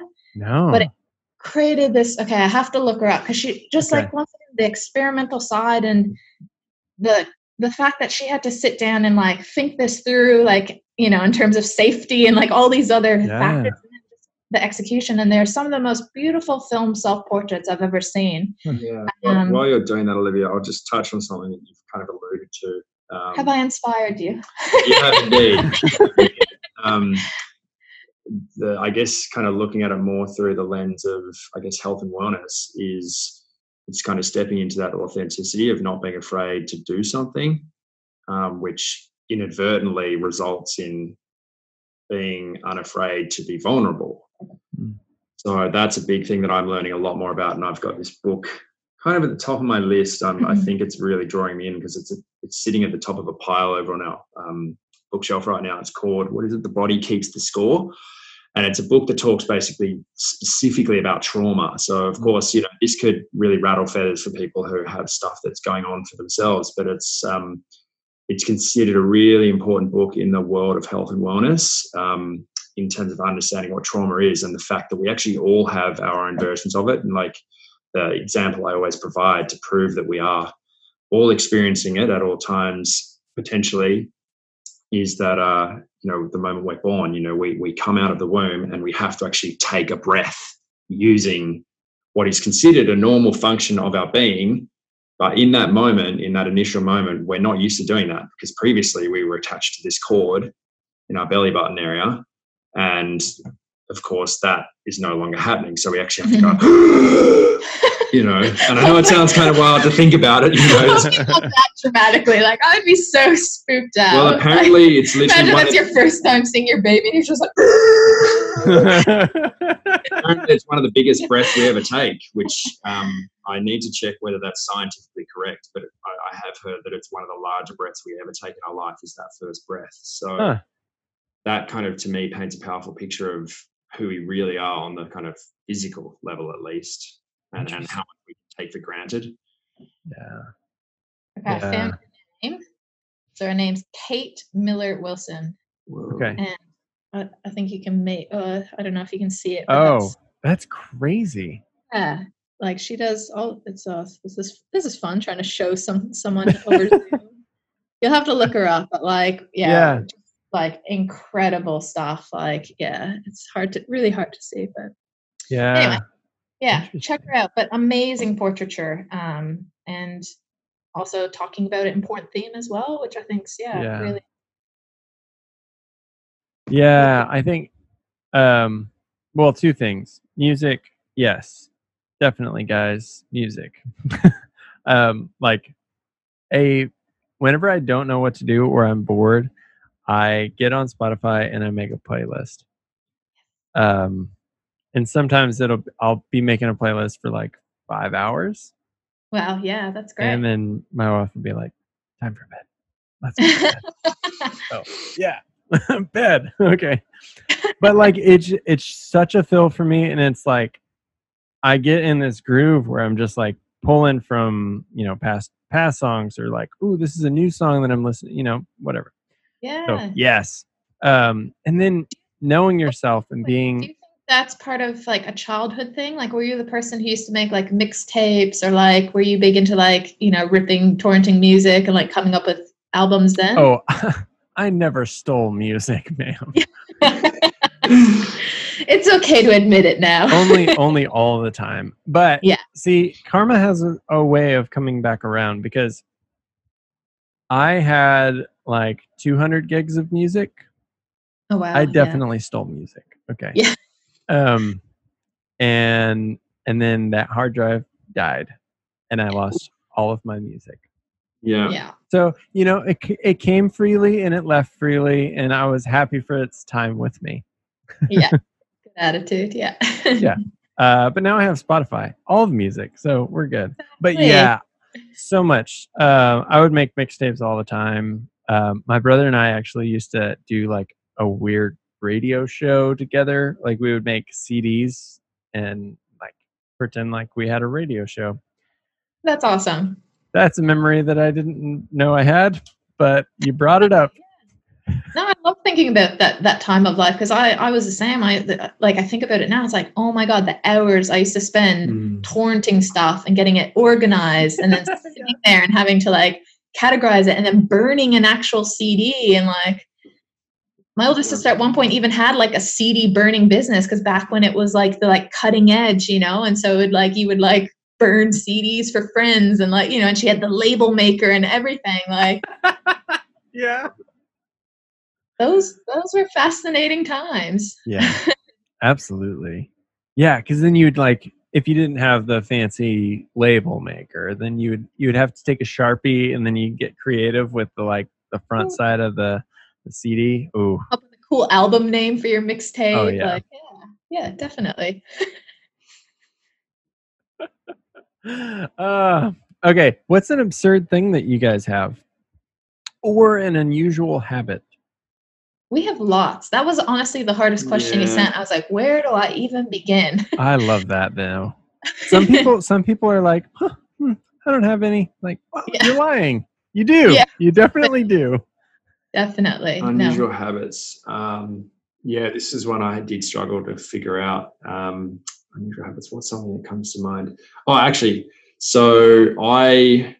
Up until recently, because it's obviously winter here in New Zealand right now, uh, I had only been taking cold showers since like last year. So yes. obviously connected to Wim Hof and what he does. Um, and I still kind of swear by it, but there are moments where I just, I need to get some of that hot water before I get that hot water. Um, but yeah, so that that's kind of, I guess, somewhat unusual. Like a lot of people find that really hard to do and challenging. So um, that's the one that comes to mind right now. Man, we're, we're friends. I- I don't I don't take cold showers regularly, but I, I also, um, I mean, I used to. I really, yeah, the winter is so hard. Yeah. It's so hard but to do it during the winter. Weather, no problem. Cold shower probably sounds like a blessing, but yeah. Yeah. Winter rolls around, you start going, uh. Yeah. But we haven't, we actually have been doing some winter cold water dips, like yes. in the ocean, which. Yeah. Oh, good. a couple of years ago, I probably would have thought, why am I doing this? But it's been really nice. And it's, yeah. and it's honestly, I think it's, it's, I don't know, maybe, maybe we are in the crazy boat now, but it's not as bad as people make it out to be. Like I've, I've been surprised. Like you thought surely you'll be like shivering by the end of it, but mm. maybe it's because we have the tools of awareness we do now about like controlling your breath and surrendering to it and all these other things, that it's a really pleasant experience. So I feel like I have to bring this up now that you said it, Olivia. So one thing that I keep talking about with people who are like, what are you, what are you doing? You're, you're a nutcase. um, I believe, and I think it's probably more than just my belief, that there's a lot to be said around we are electromagnetic living beings, and the idea that, of course, the natural seawater is also electromagnetic, and when you actually put the two together, there's this massive ionic reaction that occurs on a, on a sort of scientific level. So people talk about this idea of, oh, you're getting a reset when you go into the cold water. That, I think, there's a connection there. Um, connection's another word that kind of, I guess, is quite relevant in that regard. But, yeah, I don't know all the science, but I know that there's something there. So that's crazy. Yeah, it definitely, it definitely makes you feel good. Like, you know, I always like, you know, we we can throw around science so much. I think in some, I have to say this, but I think in some regards, science has become the new religion. Like we have to back everything up with science and we need evidence. Yeah. And it's like, what happened to if it feels good and you're not, you know, harming anyone else, do it. Like That's I don't it. need science to know that taking a dip in cold water just feels great and it boosts my mood and, yeah. you know, and it's nice to connect with nature and all these, you know, what used to be considered kind of hippy dippy concepts. It's personal like, lived experience yeah, will always yeah. trump science. yeah, it feels good. Do it. Like, come on. yeah, I, I I do really enjoy. Uh, my wife and I are both pretty crunchy. Um, yeah, and so I'm I'm really enjoying that. Like hippie culture is like kind of being elevated. Like. Absolutely. Like, um, you know, seven years ago, eight years ago, it was so hard to find like, you know, kale chips. Totally. So hard. Yeah. And now it's just like, you know. Or almond milk even, or, you yeah. know, just some of the basics, you know. Yeah. yeah.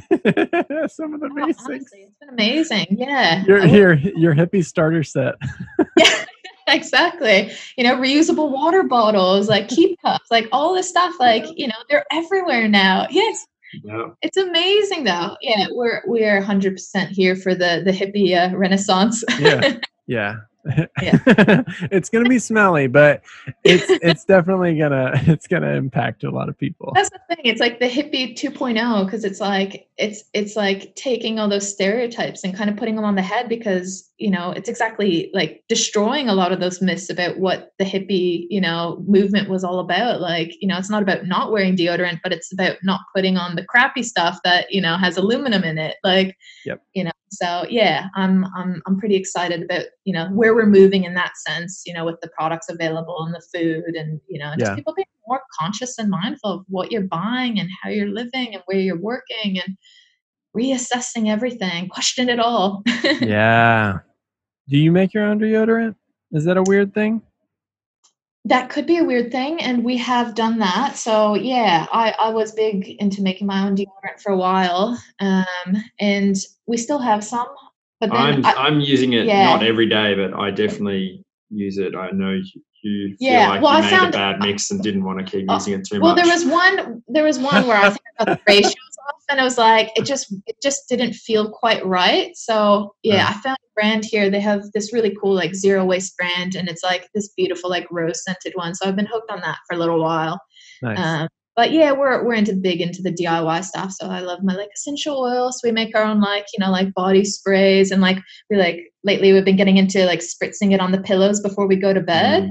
mm. like like the lavender and all, you know and it's just stuff like that where it's like, man, why not make your home your own spa? Like you know you think yeah. of people, they have to like create these special experiences to unwind. And I'm a big believer, like, no, bring that stuff into your home, make it a daily routine. Like, you know, we like, you know, we always like where we invest our money, so to speak, and splurge is like the nice stuff, like good food, like good soaps, like stuff that like really like helps boost you up. Like, mm. other than that, like we're quite frugal and thrifty and like, you know, I've learned a lot. I'll tell you what, when I think about when I think about my childhood and some of the habits I had as a kid, oof, I'm I'm very grateful. Yeah, Jesse definitely grew up in a more consumerist culture. You know, Sydney, Australia. It's very like, you know, you got to look good, and you got to have a, you know, sweet paying job, and you you know, and it's kind of those social circles. And there's a lot of unlearning and relearning in yeah. my in my most recent sort of, pretty much since we met actually back in twenty fourteen. This whole new part of me started opening up, which is good. That's good. Yeah. Well, we do too. We also make our own deodorant. So yes. It's not weird. I see, yeah. I'm really not the one to be asking the weird question because, like, I probably have more weird things that we do.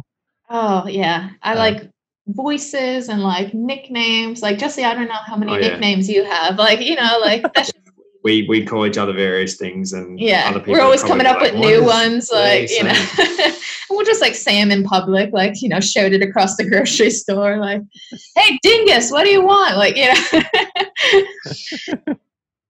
But you gotta have fun in any relationship. I think that's Absolutely. the that keeps people together. Once oh, yeah. you start taking it all too serious, that's that's the downhill slope. Yeah, totally. Could not agree more. I mean, my nickname Sasquatch. Yeah. Comes from my wife. Yeah. So, yeah. What? Is there is there a story to how you got it? Just my wife started calling me it. I started yeah. calling her. So her name is Molly. And then I started calling her Malzilla. Mm-hmm. Um, like Godzilla. Yeah. But, you know, real clever. Yeah. Super clever. Um, well, you and, were thirteen. Uh, You're excused. Yeah. No, I was like twenty-one. But at this point. Uh, yeah. And then so like she felt like I should be, you know, something else. And um, I'm tall and very outdoorsy. Yeah. Uh, so she, I'm, but I'm not hairy at all. So that's like the thing that doesn't really play into it. But yeah, you're okay. not balding. So yeah. Yeah, yeah, um, yeah. And so she just started calling me, and, and like, I'll just start doing that. Oh, I'll be Sasquatch. We we like Sasquatch. Yeah. I, I, I've, we we actually call each other Sasquatch as well sometimes, just because we're yeah. both tall and like you know, especially if you're on a hike and you get that certain yeah. stride. Oh yeah, definitely. Get yeah. that gait. That gait. Yeah, you look back, you know, at your partner on the trail, and you're just like, that is a Sasquatch moment. Like, yeah, I think we I often joke sometimes if Olivia's being a bit sassy, I'll say, "Hey, come on, sassy Sasquatch." Yeah, pet, you know pet what? That's actually where it came from. I oh, was really? very sassy to her. Ah. So it was like a lot of other things that came into it. One, but one, I'm, yeah, it was the sassy thing. I forgot that I, that's where it came from. Yeah. High five. That's yeah. Sassy. Yeah. Cause that's, what, what are you doing if you're not sassy? Like yeah. you gotta, you gotta have fun with Sass it. Sass is all right. Jesse likes it. He, he yeah. jokes about it, but you, you like it. Yeah. I do. Keeps things interesting. You got to press some buttons, right? Yes. Yes. Yes, you do. Yeah. And not pressing the other ones. Uh, you know, know which ones to press. Yeah, yeah, exactly. Don't press them all at once. Like, you know. Yeah. um, do you, let's see. I have to look. It is, I'm, I'm getting tired. I'm very sorry. Yeah. What time but is it there now? It is eleven thirty. Yeah. I'm normally in bed by like ten, but yeah, let's press on. No, yeah, we we got this. I would just, I wasn't saying. Take a moment, take a moment, do deep breath. Oh. That felt good. Yeah, that's good. You guys are great. So are you? Yeah. Come in Austin. Come on, borders. Yeah. Yeah. Oh, I mean, just come on. Yeah, but yeah. You you can quarantine at my house. Yeah, that would be great. Yeah. um, in the last five years, do you guys have a a change of belief or a habit that has improved your life? That's a good one. Yes, definitely. Um, I think. Yes, yes, yes, yes, yes, yes. yes. Yeah. Like, how much change have we done over the past five years? Yeah. Oh, yeah, you're right. It's like um, you, if you haven't, have you been on planet Earth? Like, where have you been living if you're not changing right now? Yeah. Yeah. That's it. I think for me, the big one is my sort of, uh, how do I say it? Um, my uh, greeting, initial greeting and acknowledgement of the world of yoga and what yoga is all about. So I, I ended up doing a teacher training um, to become a, a yoga teacher. And ever since then, yeah, I've just, my practice just is always shifting, and especially now with the Wim Hof method, doing that on a regular basis. So I, um, yeah, I'm, I'm kind of reaching a point now, as Olivia and I have discussed in more recent months, of really taking that more, applying these theoretical kind of historical teachings into my daily life, which is something that all these teachings emphasize is, you know, if you can spend a week with your family, then you're all good. And, you know, that's kind of what I'm tapping into right now, I think, is, is okay, I've got some kind of practice in place, which is the breathing, doing the Wim Hof, but actually, like, can I incorporate all these practices and ethical concepts and philosophies into my daily life, and actually say, go for a walk with Olivia down to the shops and be mindful of my breathing, mindful of how I'm stepping with my feet, mindful of what I'm looking at, mindful of what I'm saying to Olivia or not saying. And I think that's the ultimate journey, is actually being able to not just mm. sit down for three hours and, you know, close my eyes and focus on my breathing, but actually realize there's a time and a place for that, but there's also a lot more yeah. importance in actually being grounded in the reality around us and actually mm. saying, okay, well, I, I better step through that doorway and take that risk or not in some cases. Yeah, so it's like the mindfulness in every day. Like I always tell exactly. Jesse, like, you know, it's beautiful to have all these like practices, but if it doesn't improve you in the day to day, the here and now, like, is it worth it? Like, you know, if you're still like, you know, you think of like maybe like an angry businessman stereotype, mm-hmm. right? And maybe he goes to his like one hour yoga class a day, but if you're still being a dick to your employees and you're, you know, and you're still not seeing the bigger picture, like what was it all for? Like yeah. besides self-gratification, right? Yeah. And one other thing I want to say before I pass that off to Olivia is um, I always come back to what Eckhart Tolle says, which is one conscious breath is a meditation. I think I might be paraphrasing it, but basically alluding to that idea, if you take one breath and you're fully aware of it and and and in the beingness of that breath, you are technically meditating. So I really love that, and I encourage people to check out Eckhart Tolle and what he has to say, because his wisdom's completely completely pure and infinite. You know, he's he's really tapping into the core of what what being here in this three dimension is all about, is just being in the present, which we all have our moments where it's challenging to be in the mm. present, but that's really what it's about, is, you know, here we are having a good chat and having a laugh and enjoying ourselves. Yeah, yeah. I wish good. we were around. That'd be like yes yeah me too. yeah.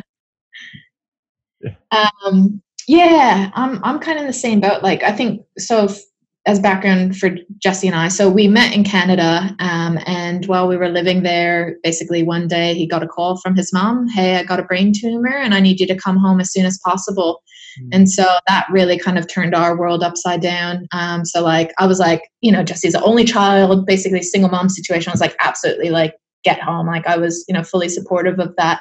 And so like, it was like two days later, I think it was quite quick turnaround. Was, you you yeah, were just like, kind of like, yeah, it was kind of like, okay, bye. Like I'm back to Australia. I'll, you know, see you when I see you. Like we just didn't know like what that journey was going to look like. And e- if she was even going to survive the surgery, because when it's brain, brain surgery, it's like, you know, really high risk. And so yeah, we, we parted ways and um, off he went. And yeah, that started our journey to eventually relocate there. So I think it was it six months later. So you ended up coming back yeah. at one point once she had survived the surgery and things were kind of like settled and she was like on the like treatment recovery phase. And then you came back for a brief visit around the middle of twenty fifteen. Yeah, so July, basically. August. Yeah, and I, I by then had like exactly five years ago. yeah, I, I went out for one. So after he had been there a couple months, I went out for my first visit because I'd never been to Australia, and we were we had only been dating for about a year at that mm. stage, and so we were still in the like zone of like, what is this? Are we in this for the long haul? Like, do I want to like you know really relocate my life and you know for you you know? So we were navigating all of those questions, but. Um, I went out for a visit, um, yeah, in May, and that was my first time in the country and met his mom, met family, and just like, yeah, just once again, like felt at home, loved it, like, you know, and, and, and just knew that we had to be there for her. There was just no doubts about it. So we went back and you came back a few months later and we packed, packed up our life into suitcases, yep, and everything to moved, Australia. moved everything literally in suitcases. That's how we moved. We just got rid of everything and yeah, moved there and then started that journey. And that was I think that experience for sure, like that, you just, you, it, can't, it can't not change you, you know, when mm-hmm. you go through something like that, because, you know, I, I'd always been quite a spiritual person, but that really, like when you're dealing with life and death, like, I think that's one of the greatest teachers, because it really, I don't know, it holds up a, a mirror to your own life and how you're living. And it, it gets you thinking about all these big picture mm-hmm. stuff about like, well, if I were to go tomorrow, would I be happy with what, what I've been doing and how I've been living? And, you yeah. know, cause she, we're talking about someone, you know, Jesse's mom, she had just wrapped up like her business life in Sydney. Yeah. She was basically, yeah, a couple of years before that, she has was just starting to enjoy retirement. She had moved up to the Sunshine Coast in Oz to look after her mom. And then all of a sudden the roles were changing and she was the one who needed caring. So like, mm. you know, and that's, you know, that's a bitter pill to swallow, you know, when you've worked your whole life basically for this moment to just kind of sit back and relax. Yeah. And so I think just going through that journey with her and confronting, you know, the medical system and how we could go into a whole nother rabbit hole of, you know, that interesting journey, um, you know, and just seeing that firsthand about what, what that's, what that's like, it got us more serious about looking after our own health and well-being and, um, prioritizing, you know, spending time together, you know, because that's what's precious, you know, this, you know, each, each one of us, you know, money comes and goes, but at the end of the day, like, you know, if you're not enjoying time with your partner, with your kids or, you know, whoever, you know, your extended family, like, you know, it's, uh, yeah, you're, you're really starting to miss out. Um, so yeah, that whole situation basically was a big, big, big, big, um, growing, shift. growing process and learning process and shift mm. for us. Um, allowing for a lot of new, and I think that's part of probably what you're getting at, because I think you're coming up to answering the question about what is it, new new habits, behaviors. Yeah, well it, it caused a lot of new habits and behaviors, because yeah, yeah. It, it just yeah you, you you have to look at everything you're doing, and yeah so that yeah. that's where like, I think we got more serious with our film as well, mm. you know, like the whole mindfulness side I had talked about before, you know, um and you know, with money too, you you know, you get a new perspective on money, because for a lot of our time there, like I was the the income earner because Jesse yeah. was looking after his mom, so money was tight, you know, because he was a caregiver. And so, you know, you start, you know, thinking about, well, do I need new clothes, or is that better spent on, you know, other things, like, you know what I mean? And so yeah. got big into like op shopping and like, you know, and like all, all sorts of stuff, which are habits thankfully that have stuck, you know, which is, you know, I think great timing in the world, because when we are untangling a lot of these systems of oppression, we realize how much that is connected to consumer culture. Mm-hmm. And it's something I've always felt, but, you know, I think talk is cheap, right? It's one thing to say, oh, it's horrible, you know, I hate, you know, fast fashion. And it's another thing to actually go out every day and really be mindful about what you're bringing, you know, you know, you're, you're voting with your dollars, bringing back into the home and, yeah. and, Yeah. So, yeah. So that whole journey really, really, really shook us in a lot of different la- layers, but it's been great. I think as, you know, horrible as a situation it, it, it was, and ultimately we did lose his mom, and that was, you know, a big, big uh, process, you know, like mm. I said, it's, you know, it's confronting when I, I had never been there with someone and watched them pass over before. And, mm. you know, it, it's, but it's also, this is life. This is, you know, it got us in touch with something that is so natural that,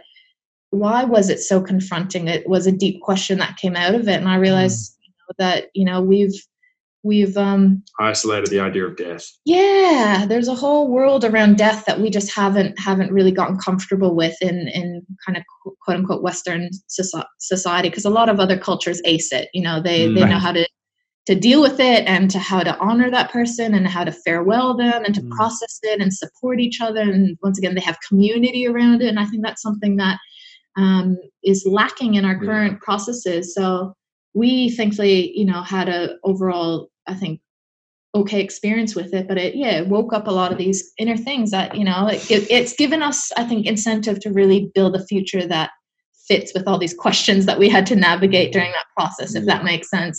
It's kind yeah. of put it all into words, but yeah, we, we did a lot of soul searching, so to speak, during that time. And And it led to long-term shifts in how we live. Like, so both of us work part-time here in New Zealand because we realized that our time together is priceless and a wage isn't, you know, yeah. um, and travel is important to us, especially while we don't have kids, because we, we would like to start a family eventually. But um, we're like, now's the time to, you know, see, see, you know, different places and learn more, because that's what I always think travel is, is an opportunity to learn and grow mm. and absorb and, you know, do, do more yeah. of that self-reflection, you know, what do I like, what I don't like, what is, you know, um, and yeah, just, yeah, just see, you know, just see with your own two eyes. That's, I think, why anyone's into photography, right? Is it's, it's, you know, just really gazing into what's out there, you know? And I think as photographers, we like to, Um, we try our best to kind of hoard some of those moments, you know what I mean? Like, you know, to cling on to them a little bit longer, right? You know? Yeah. Yeah.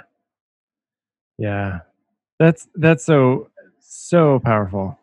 Thank you so much for sharing that. Um, I, I think, you know, um, those difficult situations and those, those really, really rough situations, especially in Western culture, just doesn't want to deal with it. But like yeah. we, we want to push that away, but the only way that we're going to progress is to, to dig it up and like be, like we talked about before, like be confronted with it and, and acknowledge it and like understand it. And, you know, I, it's, it's going to happen to all of us. Like we're all going to have to deal with that. And like some at a younger age than others. Yes. Um, but yeah, wow. That's, that's awesome. And, and so many people take the, the opposite way. So like, good on you for, for not, for not going into the hole that, yeah, that so well, many people could. Yeah. It's easy to slide there. And we, it definitely tested us for sure. Like, oh, yeah. I'm not going to act like we were able to like, you know, like meditate our way through the, you know, the rough patches. Like yeah. there was definitely times where we were, we were tested, like our relationship was tested and our own mental health, you know, definitely like, especially, you know, there's a lot of factors at play. Like for both of us, we were in a community that neither of us had like grown up in. You had some, you know, some attachments oh, to being there yeah. on visits and stuff, but you know, we, we, you know, we didn't have the support network we were used to, and you're confronted with stuff that you're just like, you know, we were what, twenty, twenty-four, twenty-five at the time or whatever, twenty, you know, which, you know, you're yeah. still trying to figure yourself out as an adult at that stage. And so we're being confronted with these big adult questions about, you know, like end of life plans and medical treatments and, you know, and everything else coupled with, you know, staying afloat financially and everything else and working. And, you know, it was, yeah, it was a lot to navigate, but I think, uh,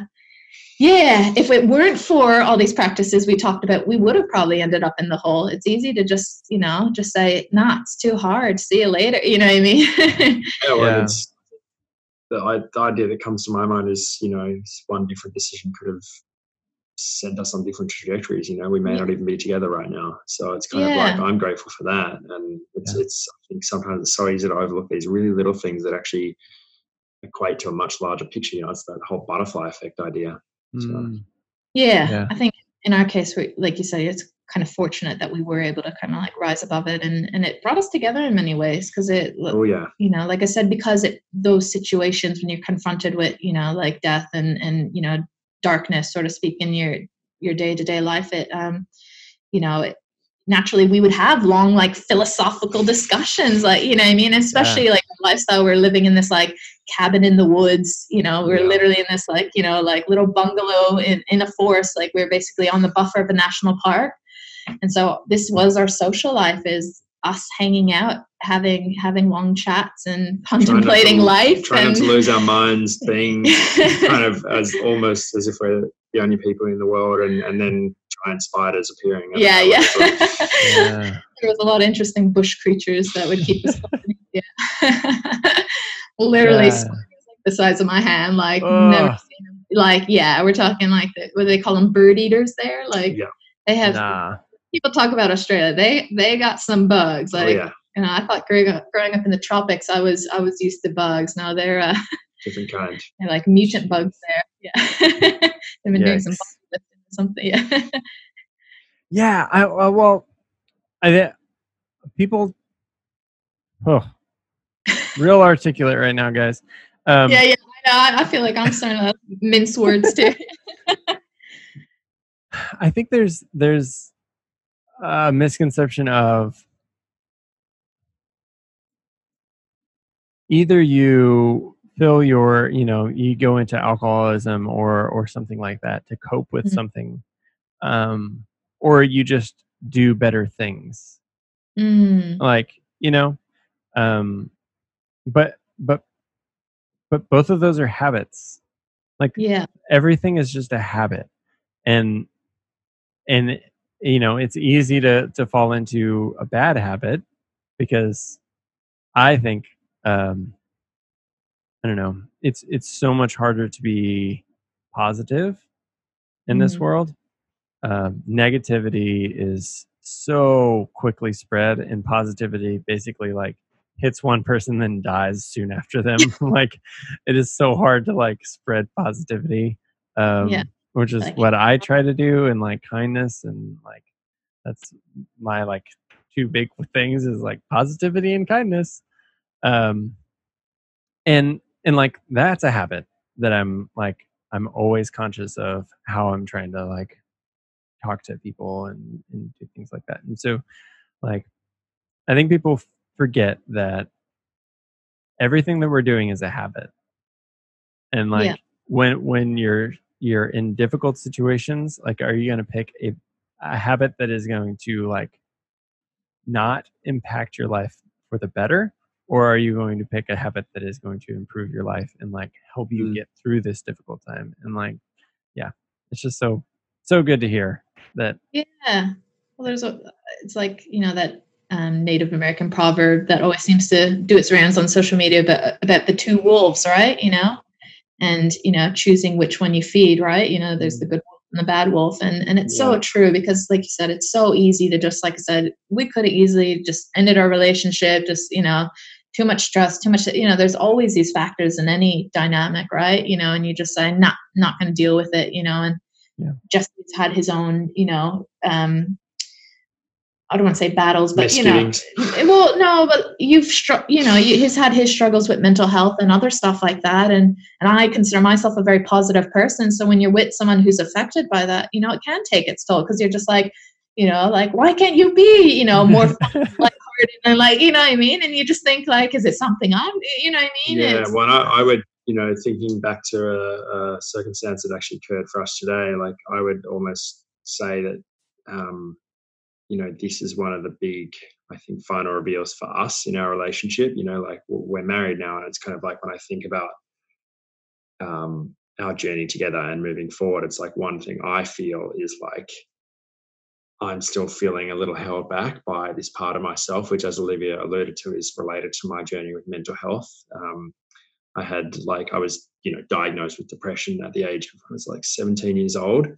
And I think, you know, now I'm sort of like, whatever it is, over ten years later, starting to really understand what that really represents and what that means. And sort of, mm-hmm. I think just tapping into the identity around that, you know, the, you know, hallelujah, we live in this world around identity politics. And I, I'm sort of looking at myself and saying, well, how can I really get to the core of who I am? Because that's a huge part of my life that radically shifted who I was, because I know at the time, like, you know, going back to what we were saying before, like I had these thoughts around suicide, and I think we all in our own way step into this world, and some of us end up being diagnosed in a certain way or not. But, you know, we we all have our versions of this, and I definitely feel like, you know, yeah, we've got we've got to address those kind of, I guess you could say, these demons that we have within us, because that's really where the, the nitty-gritty work is, is like coming to terms with that and saying, am I just going to Am I going to look at this and say, I'm going to destroy that? Because that's kind of arguably the worst thing you can do. It's actually about like making peace with it and making friends with that part of yourself. And actually, as Olivia says to me, you know, reconcile, like go into the core of who you are and reconcile that, and and we can actually move on. And I'm I'm, I'm really starting to feel that, you know, so it's, it's kind of like, like I said earlier, it's exciting and it's confronting all at the same time. Mm-hmm. And it's just maintaining that balance. So, yeah. Oh man. So good. We could so talk good. all night with you, hey? Yeah. Well, I think I, I just, I often wonder, like, as I get older, um, I think back to like people that were my age, like when I was a kid, thirty year olds, and the stuff that they would do, mm-hmm. it just blows my mind that they were adults. You know, like who are these adults that are doing? And I think, I, I think our generation has elevated, at, at, at least to like, I don't know, maybe maybe just like the collective conscious has elevated to a place where like most adults act like an adult now, mm-hmm. like instead of like children. And I think, I think part of that comes from knowing themselves and knowing, um, knowing that, uh, I don't know, just being more aware of, of feelings or, mm. um, you know, just, I, I, yeah, there's plenty of instances of like people doing things in my life and I'm like, you were an adult? Yeah. That is, that is like ten year old behavior. Like yeah. when my child is ten years old, I would be upset if he acted that way, you know, like, like you were over thirty. That's really a bummer.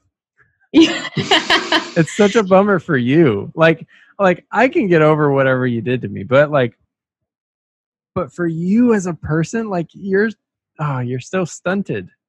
Yeah. Such a bummer. Yeah. Well, it's good. See, that shows that true maturity though, that we can see people like that where we feel like, yeah, they are coming from a place of lack of awareness or immaturity or whatever, however you want to label it. And, and not get riled up by it, but, but see it as their, you know, character flaws or yeah. their lack of development or whatever. And I think that's the true testament of what's going on. Like, I think that's beautiful that we're seeing more of that, you know, cause uh, you know, we've been having a lot of big chats over, you know, this week and past couple of weeks and just pretty much since everything's been going on, but you know, things like cancel culture. And it's like, so yeah. to cancel someone, right? To just tell them to shut up, go away, see you later. I don't want to have this discussion. But the harder work comes from actually having a conversation or actually seeing someone for who they are. And like I said, the petri dish they grew up in mm. and how that shaped their worldview and led them to that position, you know, and that's the mature perspective in my, my world, you know, that's the, that, that's, you know, I think there's more to gain from honoring that diversity we have, right? You know, and seeing everyone for being on different points in the journey, right? Rather than expecting everyone to be in the same boat at the same time and to, you know, be working together to row, you know, mm. that's, that's a very utopian concept. And I wish it were the case that, you know, the world would be a lot easier, you know, perhaps happier place if that were the case, but it's just, it's just not how it is. And I don't think it's meant to be, you know, we're supposed to have this contrast because that's, that's what nurtures growth, you know, yeah. how, how are, you know, all of us here, you know, chatting, how are we supposed to, you know, to grow and evolve if we're not challenged, you know, by our circumstances or surroundings? Yeah. Yeah. Which, which like kind of terrifies me too. Like yeah. whenever times are good, it's like, uh, I'm not progressing. Like I need, yeah. And then, and then there's like the dark parts of my mind that I'm like, okay, I need to create some badness so that I can like hey, progress. No, you got to enjoy the good while it's around because the good never lasts forever. That's the thing. And that's, that's, I think part of the, the, the mental health, um, social media connection as well as this idea that we want to glorify the good, right? And yeah. only talk about and celebrate the good on, on social media. Well, this, yeah, this ties in with all the, um, all the information out there around like, you know, the world of duality and polarity that we're in right now. So like, it's very relevant to the whole cancer culture thing is it's like, you can't just say it's good or bad. You've actually got to say, well, why is it good or why is it bad? Or, and then you actually have to start asking a completely different question around like, well, that's your perception of it. Let's talk to the person over here. They're going to have a very different understanding of morality. Right. That's where, yeah. that's where the maturity and the hard work comes in is it's like, just because you're feeling all emotional and, particular around this idea doesn't mean everyone else is going to feel that way. And, you know, I think this, yeah. all this stuff we're seeing, all the Black Lives Matter stuff is really more than ever before. Everything's come up at the surface and we're being given the opportunity to address it for what it really is. Yeah, let's yeah. have a conversation. Yeah. Let's yeah. really work, work through this, you know, and it's not, it's not a you versus me, us versus them, mm. you know, left versus right issue anymore. Yeah. It should, it can't be that yeah. that system's not sustainable. So unity, yeah. not division.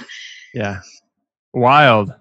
Yeah. What a weird concept. This is, this is the, the hippie granola culture coming up again, I right? I know, I know. So, well, there's, well, there's so much talk about inclusivity and, and yet, or like, you know, like we're all, what, what is it? What coexist? That, yes. that bumper sticker we've all yes. seen maybe.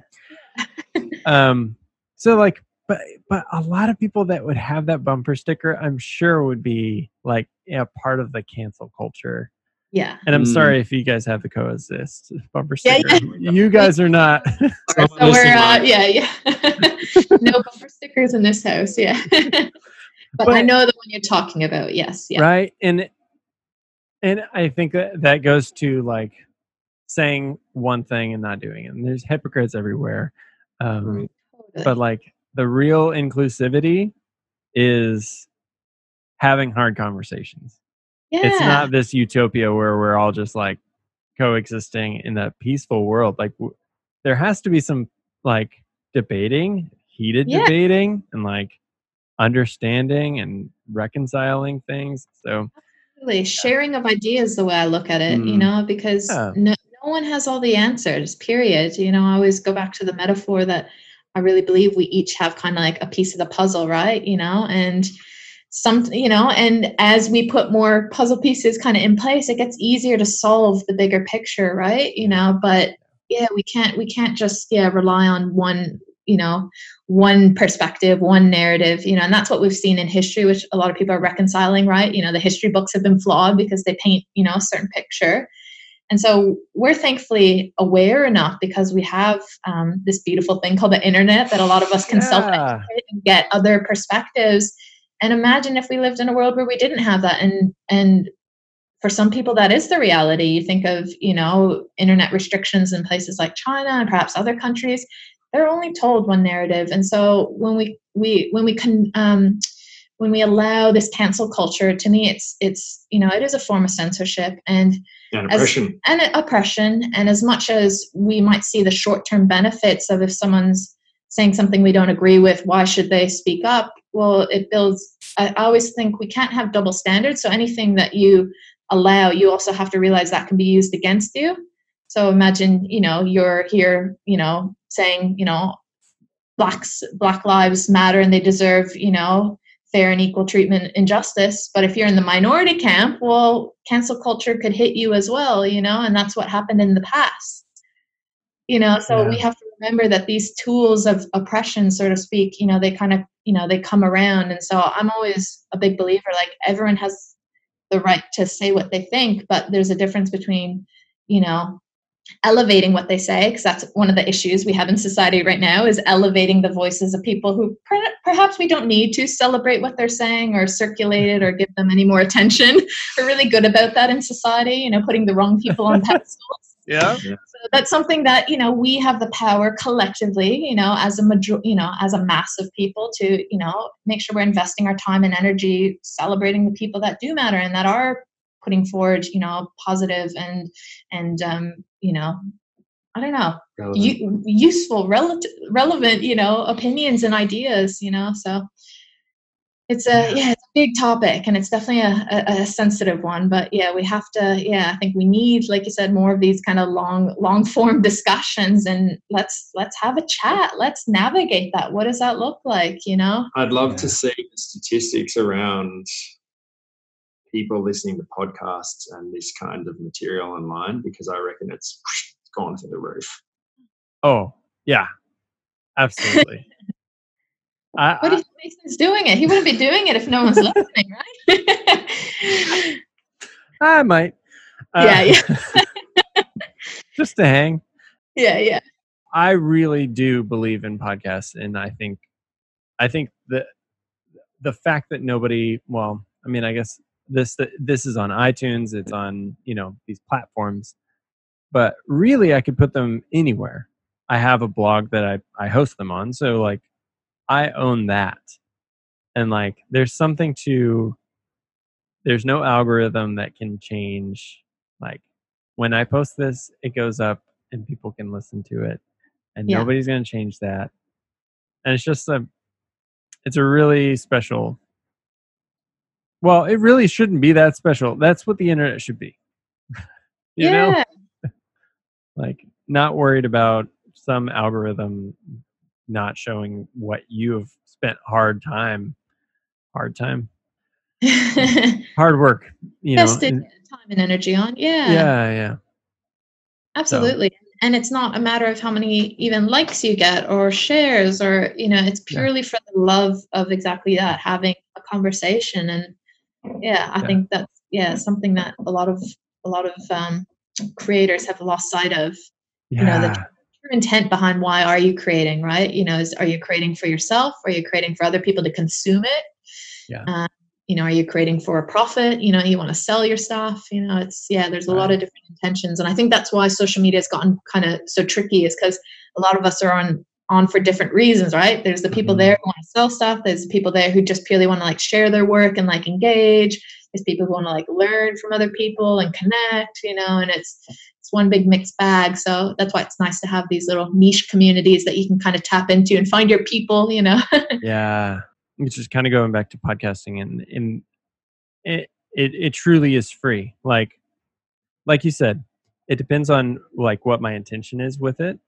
Yeah. Um, and that, that kind of dictates what your voice is going to be. And my voice is just going to be raw and open and like honest, because that's, that's what I'm like trying to cultivate in the world is yeah. some honesty and openness. What a um, concept, hey? Yeah. Weird, right? Yeah. You're not hyper curating yourself right now, you know? Yeah. Yeah. I mean, I do. Like, oh, I can't, I can't say that, that, that clashes with my feed. So it's funny that you mentioned that, because, because it's dark and most of the time I do it in the light. I do have, I do have this, this like oval light oh, that I'm yeah. using uh, to like, which is, is also known in the like TikTok world as like the beauty light. The beauty light. I was just going to say, that's very influencer of you to have that. I did not buy it. My wife bought it. Um, I feel influenced just knowing that you own one now. I need to go and buy one. Well, it's, it's, to be honest, it's for like, uh, long, um, whatever it is, time lapses of her painting. So it, it has a camera mount in there, and then you like, you know, mount your phone in there and whatnot. Yeah. It, it so has anyway, a purpose. Yeah, yeah. She's not, she's not vain at all, guys. Yeah. But, yeah.